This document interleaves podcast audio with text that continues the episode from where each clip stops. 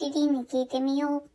この番組では皆様からの疑問に私、リリーが答えていきます。昨日は無断欠席してしまって申し訳ありませんでした。気をつけます。さて、今日の質問いってみましょう。下ネタは話せる方ですか？ありがとうございます。下ネタ。結構話してるこう、ラジオトーカーさんっていらっしゃいますよね。あの私は言うのも聞くのも苦手なんですよ。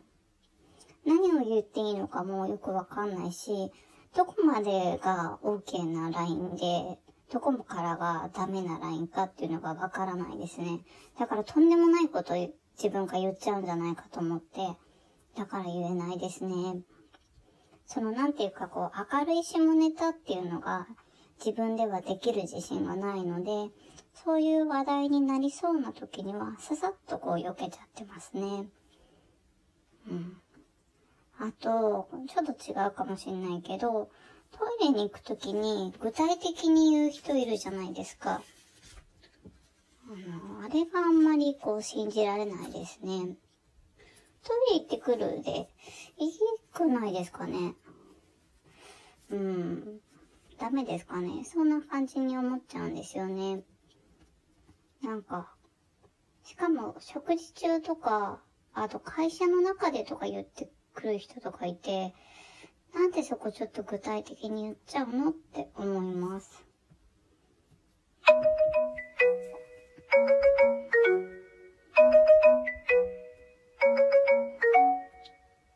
明日、6月5日は環境の日です。そして、落語の日、老後の日です。環境に配慮した取り組みってどんなものがあるかご存知ですか？例えば、ペットボトル。今、ペットボトルでは、ラベルを使わないペットボトルっていうのが出てきていて、ゴミを減らしてくれています。捨てるときのこう、剥がす手間もなくて、便利でいいですよね。なんでこう、今まで気づかなかったんだろうっていう感じです。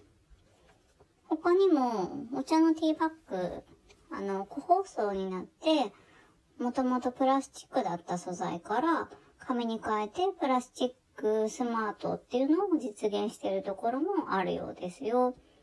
やっぱりプラスチックのゴミが多いと、それが海に流れて、海を汚してるっていう現実がかなりあるそうですね。また、環境に対する取り組みとしては、クールビズっていうのが今夏だと有名で、ノーネクタイとかアロハとかで勤務する方も見受けられますよね。そんな、あの、環境省の大臣、小泉進次郎さんなんですけど、またキクリンとのね、結婚も話題になりましたよね。ちなみにね、あの、ホームページによると、趣味は、野球、サーフィン、読書、落語、文学、文楽だそうです。その落語も、あの、明日は落語の日ということで、あの、落語をお聞きになったことありますか？私は以前大阪に行った時に初めて実際に聞きました。うん、面白かったです。南波の吉本に行ったんですけど、あの、ちょうどなんか一階席のど真ん中の席で、ほんとね、あの、まあ、落語もそうですし、漫才とか新演喜劇とか、ほんとずっと笑ってました。ちょうど、あの、私の好きな村上昌司さんが出ていて、面白かったです。また行きたいです。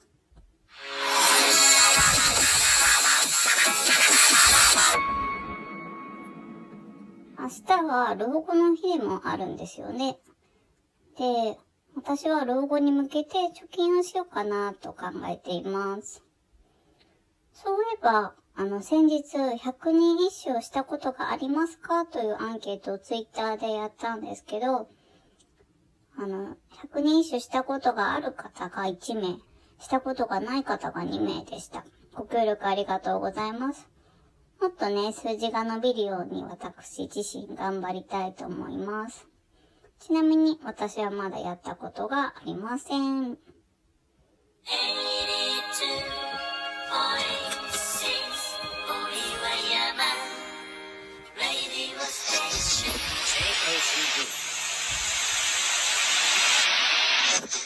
そろそろお別れの時間が近づいてきました。